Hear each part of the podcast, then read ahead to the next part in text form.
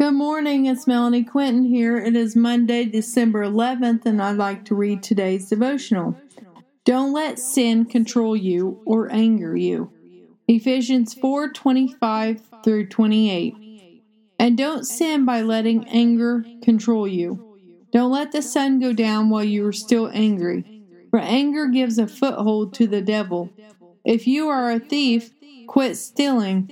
Instead, use your hands for good, hard work, and then give generously to others in need. We don't need to allow anger to control us.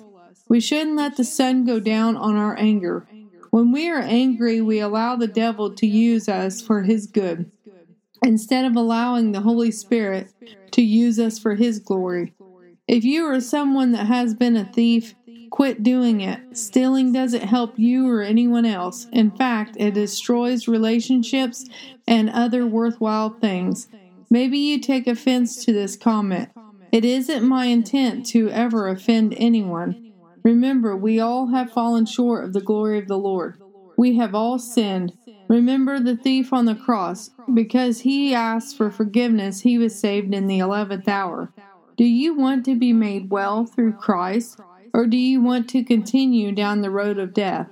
The choice is ours to make. We can either choose the Lord and all of His glory, or we can choose the way of the world and the death and destruction that goes with it. Ask for forgiveness when you need to. Do not put off until tomorrow what you can do today. Give generously to others. Use your left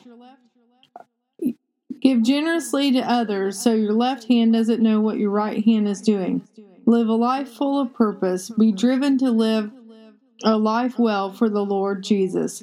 What do you have to lose? You have so much to gain by choosing to follow the Lord and all He has for us.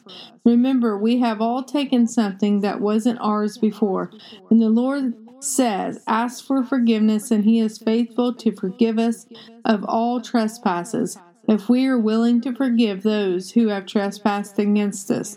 Are you willing? Have a blessed day, inspired by God on twelve eleven. Thank you.